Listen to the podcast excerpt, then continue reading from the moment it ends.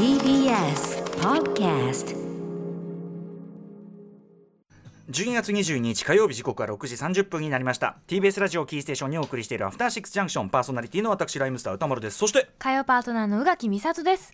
ここからは一流キュレーターから厳選した情報を伺うカルチャートークのコーナー。今月は様々な方に年間ベストを伺っております。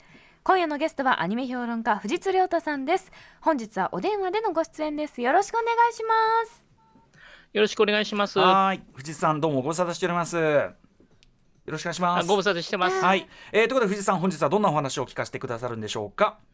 えー今日ですね、えっ、と2020年のアニメ界を振り返りたいと思います。でっかいでっかい動きもありましたしね 本当にね。はい。よろしくお願いします、全集中、はい、よろ。After Six Junction. 生放送でお送りしているアフターシックスジャンクションここからはカルチャートークのコーナーです。今夜のゲストはアニメ評論家藤津亮太さん。よろしくお願いします。よろしくお願いします。はい。ということで改めて藤津亮太さんご紹介をじゃあ宇垣さんからお願いします、アトロクには定期的にご出演いただいておりまして毎回おすすめのアニメを教えていただいております。主な著書に私の声優道。僕らがアニメを見る理由。また中島和樹と役者人では構成と文を手掛けていらっしゃいますはい。えーということで前回は10月13日火曜日の、えーご特集でございました、はい。ちょうどねあの東京国際映画祭2020のジャパニーズアニメーション部門プログラミングアドバイザーね、えーお仕事されたということで藤井さんあの東京国際映画祭もお疲れ様でした。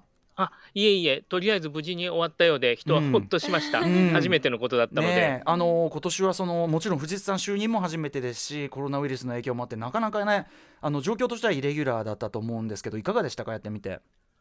あのーそうですね、えっ、と、一つはやっぱりすごく感染対策が厳しくというか、うん。徹底されていて、でそういう意味ではあの映画祭無事に行えたというのは良かったなというのは内側にいて思いました。うん。あともう一つは、まあ、アニメの方もあのこれまでに比べてシンポジウムをいっぱいやってですね、はい。えーっとそれが、まあ、あのそこそこ楽しんでいただけたようだったので、うん。えっと、そういう手が手応えみたいなのもありましたね。はいあのねそのつ次から次へとシンポジウム本当に興味深いねあれがあのねこう組み合わせでねありましたもんねこれね。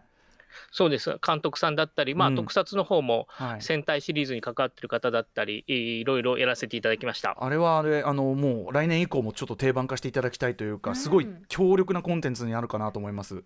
はい、あのありがとうございます。あのぜひそういうふうにねしていければなと思ってます。はい。はいということで、えー今夜は2020年のアニメ界振り返りということですが藤井さん今年まあねあの今年のアニメといえば ちょっと特にね、後半以降はもう一色になっちゃった感じもありますけどはい。はいぜひちょっとあの藤井さんなりに振り返っていただきたいと思います。あのですね、まあ、今年というかですね、去年ぐらいからですね、えっと、た多分あのアトロクでもお話ししたんですけれど、ジャンプ系のアニメですね、集英社原作の少年漫画系の漫あれがすごく強くてですね、うん一つトレンドになってるのは間違いないかったんですね。うんうん。で、それがまあ、あの鬼滅の刃っていう形で大当たりを、劇場版の鬼滅の刃っていう形で大当たりしたんですけれど、はい。実は今年注目してほしいのはですね、うん。結構オリジナル企画の良いものが多かったってことなんですね。うんあの例えばですね、映画で挙げるとですね、えー魔女見習いを探してというですね、えっと、お邪魔女ドレミの20周年記念作品ということなんですけれど、はい。えっと、すすごくひねったアイディアで、はい。お邪魔女ドレミを見ていた人たちが大人になって人生の壁を感じた時にドレミを思い出すというアニメのストーリーなんですね。はい。うん。で、えー、とそういう意味ではおお邪魔女ドレミを見てきたお客さんとそれから、えー、と作品の関係をうんうん。アニメーションで書くというですね、まあ、すごくうん。あの尖った企画なんでますあけれど、メメメタな構造というかねすごい珍しいですね。はい、はいでもそういうものもありましたし、あのーテレビの方でもですね例えばミステリーの「イド・インベイテッド」とか、えーっとコンゲームの「グレート・プリンテンダー」とか、うんうんうん。割とこうあのと体操を題材にした体操侍ってこれはどっちかというとヒューマンコメディに近い感じなんですけど、ご紹介いただきましたねあれもね、うん。グレートビー。トはい。はいはい、うん、体操がざるとかはい、SF 寄りのデカダンスとか、うんうん。えーまあ、悪玉ドライブも SF というか、うんうんあのあれですね。下世話なあーブレードランナーみたいな世界観で命のやり取りをする はい。話なんですけれど、うんうん。えっと、そういう形でですね結構いろんなタイプのですね、あのーオリジナルの企画がいっぱいあって、うん。あの結構これはあのアニメの豊かさみたいなのを考えた時に、あの良い年だったなと思ったんですね。ううなるほどうん。なるほど、そうかそうか。実はすごい多様だったんですね、うん。そうなんです。あのー。そのオリジナル企画がなんか通りやすくなってる理由あれがのもあるんですか？雰囲気っていうかおそらくですねアニメ業界ってここ何年か景気が良かったんですね。あえー、とそれは一つ大きい原因は、えー、と海外に配信で番組が売れるようになーって、はいはいはいではい。企画のバラエティもですね多分そことちょっと関係あってえー、と単純にいわゆるうディスクを売るだけじゃない、もうディスクはね今もうビジネスの中心じゃなくなってきてるので、うん。えーそうじゃなくってむしろ番組企画としてバラエティがあって、えーとうん。国内でも人あの人気があるけれど、うんうん。そこそこ世界でもうん。興味を持ってもらえるんじゃないの、うんうんうん。日本のアニメがこんなの作ったよっていう形で持ってもらえるんじゃないのっていうのがうん。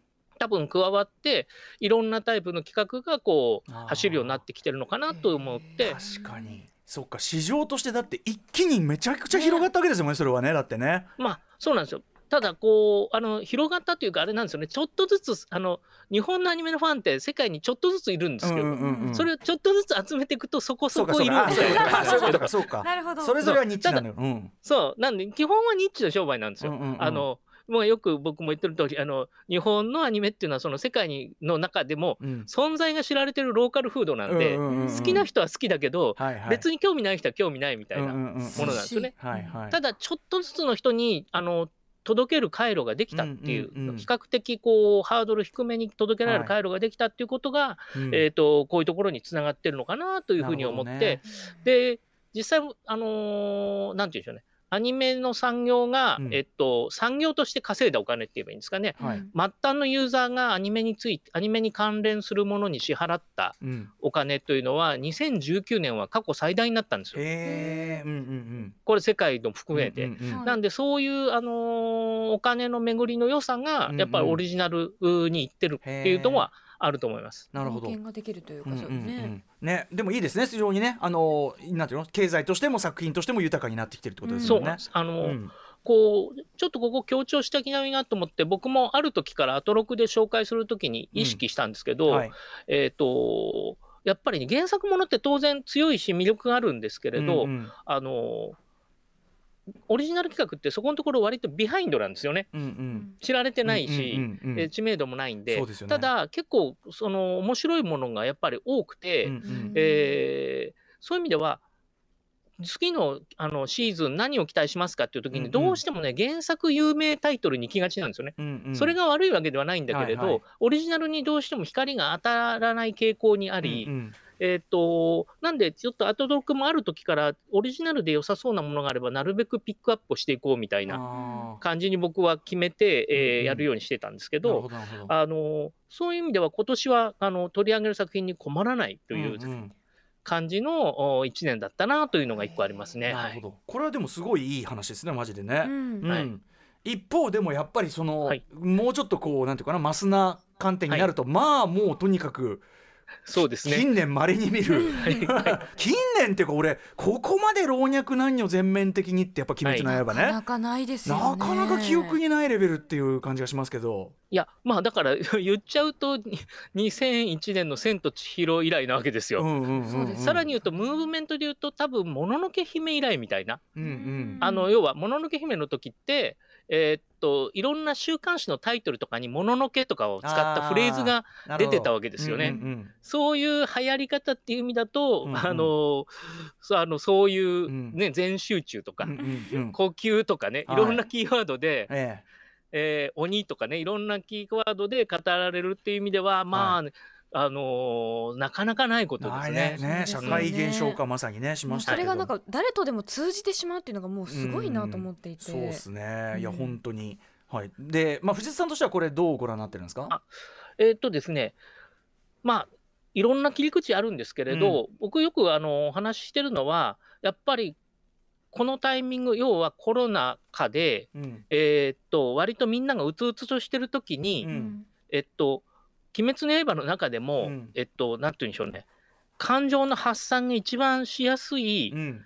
あのー無限列車編が来たっていう、うんうん。巡り合わせの良さというか、はあ。気の強さというか、うん運命というか、はいはい。みたいなものがカチンとやっぱ噛み合った瞬間だったなと思うんですよね。これがちょっとずれて、うんうん。次の吉原編だと割と話も入り組んでるし、うんあの煉獄さんみたいにスパーンと分かりやすい、みんなが感情を乗せやすいキャラクターが引っ張る話でもないので、はいはい。あのここまではいかなかったと思うんですよね。なるほやっぱ、どねあのーみんながうつうつとしてる時に、うんうん。えっと熱くなれるアクションで熱くなれて、素直に、まあ、あの無邪気にある意味泣けるというですね、うんうんうん。感情を刺激してくれるっていうのがあったことで、なるほどね。あの本当まあある意味エンターテインメントがうん。エンターテインメントとしてうん。機能する形でうん。消費されたうんうん。というふうのが僕の一番の印象ですね。うんうんううん。はいあで、そううんはい。さあとその作品としてのクオリティっていうかねまあもちろん「はい。鬼滅の刃」そのものはねあの藤津さんはい。ご自身もね、お勧めいただいたわけだから、はいはい。うん、ありますけど作品としてどうでしょうね？あの UFO テーブルって特にここ十何年かそうなんですけれど、うんうん。えーっとこれちょっとネガティブに聞こえてしまうと困るんですけれど、え秀才としての作りみたいな方向にすごく力があるんですよえね。うんうん。つまり何かエッジを立てて、うん。えーっとこう個性的なものを作るというよりは、原作に寄り添って、うん。えっと95点を目指すみたいな作りなんですよね。だから「鬼滅の刃」だとうん。原作にある、えっと原作もねうん。炭治郎のモノローグちょっとモノローグ多いなと思うんですけれど、まるっと全部生かしてるんですよ。あの細かいボケとかも全部拾うじゃないですか。うん。そうです。うんぼ僕はまあ正直言うと僕はあれはアニメにするときは少し拾った方がいいな、あの拾っていうかある程度削ったり、あのーうん。塩梅をした方がいいなと思うんですよ。絵で見れば分かることも多いし。ちょちょっとくどい時ありますよねやっぱね。あります、ううん。んもう聞いてるとやっぱり花江さん大忙しだなって思いながら僕はやっぱ見てるところあるので、うんうんだけどそこをまああえてやらずに、うん。うんえーでその代わりアニメーションのメリットのアクションはガツンと盛ると。うん。はいいうこのバランスが、まあ、この UFO テーブルは2007年ぐらいから割とそういうスタイルの方うんうん。に力を入れてきたという印象があるんですけれど、うんそれがまあここに来て極まって、うん。えーまあ、カチンとはまって、うん。えー多くの人に受け入れられた。このセリフが説明的なのも、うん。これ結果としてですね小学校低学年まで見に行くようになるとね、はい。かえってあプラスになるわけですよ。老若男女ってとこはやっぱそこはね。わかりやそうなんですよ。っていうとこありますよね。そこはすごくプラスになったと思っていて、うんうんえー状況が分かりにくいということが起こらないというですね。はいはい。うん。うんうんうん。ということははすごく固まって、なので、あのーすごくね、その秀才の作り。で、実際、あのクオリティの映像を作るってすごく大変で、ここはちょっと UFO テーブルと京都アニメーションも似てるんですけれど、うんうそういうクオリティを作るのをうん。単純に個人の能力じゃなくって、うんスタジオ全体でそのクオリティを維持して回せるようにしていこうっていう、こう組織的な考え方のもとに目指してやってきたところなんですね。はい、あの CG とかその美術とか全部ねあの一社でそうです。含めて。やってるんですもんね。なので、まああのー東の UFO テーブル西の京都アニメーション的な印象っていうのはやっぱあるんですけれど、えー、と両方ともやっぱ2000年代半ばぐらいから注目を浴びて、うん。えー、と積み重ねてきたわけですけれど、はい。ということから言うとなんか UFO テーブルのいろんなものがここに来て、うんうん。あの世間にまあカチンと認知されたなあという、はい。えーとまあ、もう当然アニメファンの間では、えっと、常識というと変ですけれど、うんうん。よく知られてるスタジオだし、うんうんあの鬼滅のそうある意味原作を徹底的になぞるような作り方もあ UFO テーブルらしい脚本家というか脚色だなという感じなんですけれど、うん。それが世間とうまくあのここまでリンクするかと。うん。あれですねあの魔女の宅急便がヒットした時とか、うんうんうんもののけ姫がヒットした時のオールドファンの気持ちですよね。うんうんあの 若干こう年上世代向けに説明すると宮崎駿知ってたよってうんうんうんだけど世間は今知ったんだみたいな。ああなるほど確かになるほどね。はい、でもまあ本当にいろんな要素が今だからこそバチバチバチっとはまってこのまあウルトラメガヒットというかね。そうなんです。いや、うんまあやっぱりあのーこういう巡り合わせがないとですね、うんまあある種あ言ってしまうと時代と寝るみたいな瞬間がないとここまでのヒットにはならないなと思いましたね。うんうんはいはい。わかりました。いや、非常にわかりやすい、こうね、うん解説だったんじゃないかと思います。鬼滅に関してもね。はい、ということで、えっ、と、ここまでは2020年のアニメ界振り返りでしたけど、えーこれから藤津さん、えっ、と、ぜひ、ちょっと進めたいアニメ映はい画、2本あるということで、ぜひご紹介ください。はい。えー、とこれからですね、まあ、2020年超えてこれからなんですけど、一つはですね、えーラトビアのうん。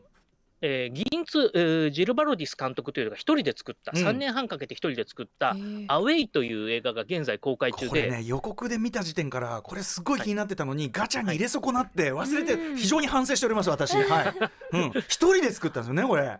そう。あのーでねセリフがないんですよ。まあ、うん。効果音とか、えー息みたいなのは入ってるんですけれど、うん。えーセリフがない、言葉の、あのーが出てこない映画で、えーただ一人、まあ、ある島で生き残った少年が、謎の黒い影に追われながら、えーっと島の果てのとを目指すというような、うん果てにある港を目指すんですね。はいけれど、あのーご覧いただくと分かるんですけど、僕の読みでは、これ、ほぼ偶話なんですよ。うんうんあの例え話というか、うん。うん。えーっとリアリズムというよりは、うん。神話とか、うん。えー、とあるそういうものに近いものとして、うん。えー見た方がいいやつで、うん。だからこそねアニメーションの力みたいなのを感じられる作品になってます。すごい。でもこれ本当に一人で作ったとは思えない絵のセンスクオリティスケール感ですよねこれ。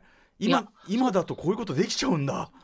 まあとはいえ3年半かかってるので あれなんですけどただやっぱりデジタルになったことで一人でできる範囲が広がったので、うん。えー、と言ってしまうとこういうものができるっていうのは、まあ、デジタル化それからあと、あのーあれですねヨーロッパだと,、うん。えー、と政府が割とこういうものを助成したりするのでその日本のアニメーションとはまたちょっとね作り方が違うんですね。そういうこともプラスで、うん。えー、とこういう尖った作品が出てきたというもので、うんこのあうんうんうん。うん。あどうぞ。あごめんなさい。いやあの今年のあれで言うともう一つあれですよね。そのあの海外アニメーションのいろんな形っていうのが、はい。ね、ロシア語平戦記、そうですね。えーウルフ・オーカーも素晴らしかったし、うん。私はミッシング・リンクがライカも大好きで、はい。だからその、い、ろんなアニメーションの形みたいなものいろんな国のいろんな形みたいなものがよりちょっと浮上してきたかなってとこもあって、はい。これもちょっとアウェイもそういう感じですよねなんかね。そあその通りだと思います。あのここ何年か5年ぐらいですかね、うん。世界で長編アニメーションが作られるようになって、で要は映画の内容ってビジネスの形態というかどこからお金を集めてきて誰に見せるかっていう形で決まってくるところがあるんですね。はい。うん。で世界中でいろんな形でそういうものが作られるようになった結果、うん。うん長編アニメーションの世界がすごく、うん。それまではまあ言ってしまうと、うん。ディズニーみたいなもの、ディズニー、ピクサーみたいなものが中心にあって、その影響を受けたものが多かったわけですけど、そうじゃないもの、オルタナティブなものがものすごく出てくるはい。感じになったんですね。うん。で、そういうのの中に、じゃあ日本のアニメーションをどうやって位置づけていくかみたいなことが問われる時代になってきたっていうのが、まあ、あのー年々実感が深まるという感じですね。なるほど、うんなるほど。あの先ほどだから作品のその市場がひこうまあ広がってってはい豊かになるっていうのとうんちょっと、あの裏表の話な気もしますねやっぱね。はい。その分その通りだとその。分海外の多様な価値観も入ってくる新しそれに合わせてこちらもこうどうじゃあそのつ送り手としてうんアップデートしていくかみたいなところもあるでしょう。あのね宇垣さんふ船ってさ船も素晴らしかった。ねうんだからそういうポリティカルな内容であったりとかっていうのもね掘り下げる世界があったりしますしね。またそのはい。そして二つ目お願いします藤井さん。2つ目はですね、あの12月25日から、もうえー今週末ですね、公開のジョゼと虎と魚たちというやつですね。あの田辺聖子さんがの短編をもとに、うんあの2003年にはあの犬堂一心監督が、はい。えー実写も撮られてこたりするんですけどはい素晴らしい作品でしたけどはい。これをね、あのアニメーションでですね、田村幸太郎監督が、これはまたね、アニメーション的なアプローチのボーイ・ミーツ・ガールプラスん社会性のある映画として作っていて、はい。これはなかなかこあの良いものだったので、これもですね、ぜひ見ていただければなと思います。うん。あのあらすじは要は足の不自由なジョゼという女の子と大学生の常雄という少年が出会うというお話なんですけれど、うんえーっとこの足が不自由な人と、うん。それからまあ健常な、えー、常雄くんが会うっていうことを、うん。結構アニメの映画は正面からテーマに据えていて、はい。えーそこの視線がすごくですね良かったです。うんうんなので、あの声の形ですね、あの、はい。京都アニメーションの、はいはいはい。なんかを感動した方は、これご覧になると、うんうん。えーすごく刺さる内容なんじゃないかなというふうに思います。近年割とその実写でねその評価を得たようなかつての作品のアニメこうリリメイクというかな、あのあったりしますけどそういう中でもこれはやっぱ題材と合ってるんですねなんか意外にもというか女性は。あれですね原作が短編なので、うん。映画の方もかなり解釈を加えているし実写の方も解釈を加えてるしこっちはこっちでアニメ風よりのアニメファンが見てもいいし一般の映画の好きな人が見てもいいぐらいの塩梅でアレンジしてるんですねその辺の幅の面白さちょっといろいろあります。はい。見たいなはい、えー、これは12月25日公開ジョゼと虎と魚たちでございます、はい。これに関してはちょっと実は嬉しいプレゼントお知らせが。そうなんです。チケットプレゼントのお知らせです。映画ジョゼと虎と魚たちの劇場鑑賞チケットムビチケを10人の方にプレゼントいたします。ご希望の方は番組メール歌丸 @tbs.co.jp 歌丸 @tbs.co.jp までご応募ください。当選者は発送をもって返させていただきますはいということで、えー、そろそろお時間近づいてまいりました、うん。えー藤井さんお知らせ事などありましたらお願いします。あえーそしたらですね、毎月やっております、えー、朝日カルチャーセンター新宿教室、えーで、えっと、アニメを読むという講座をやってるんですが、うん。1月16日はですね、えー機動戦士ガンダム愛戦士編を取り上げて、はいテレビシリーズからどうやって編集してできてるのか、はいはいはい。それがどういうふうに映画的と言われるものになってるかを、えーっと検証してみようかなと思っております。愛選手は特に そうっすね。絶好の。の実はね作り方が一番あのき映画の「機動戦士ガンダム」って作り方が3本ごとに違っていて、うんうんうんアプローチが。はい。愛戦士編を取り上げると他の2本も見えてくるんですね。うんうんうんうんいやーこれ面白そう。はい、はい、えー、あとまあ引き続きねちょっとこの番組も来年以降もまたいろいろ。な、はい。なんかでもお話伺ってると、まあ少なくともこう受け手としてはアニメすごいよ豊かな年だっねたんだどなっていうのは、んどん幅が広がっていったような、ん20年そのいろいろトラブルというかですねコロナの影響ありましたけれど、はい。終わってみるとあのいろいろあった良い年というか、うんうん。えっ、と面白いものがあった年だったというのは言えるかなと思います。はい、はい。ということでアニメ評論家藤津亮太さんでした。ありがとうございました。来年もよろしくお願いします。どはい、こちらこそよろしくお願いします。それでは良いお年を。うも。明日のこの時間は音楽ジャーナリストの高高橋義明さんに隠れた嵐の名曲をご紹介いただきます。お世話になりっぱなし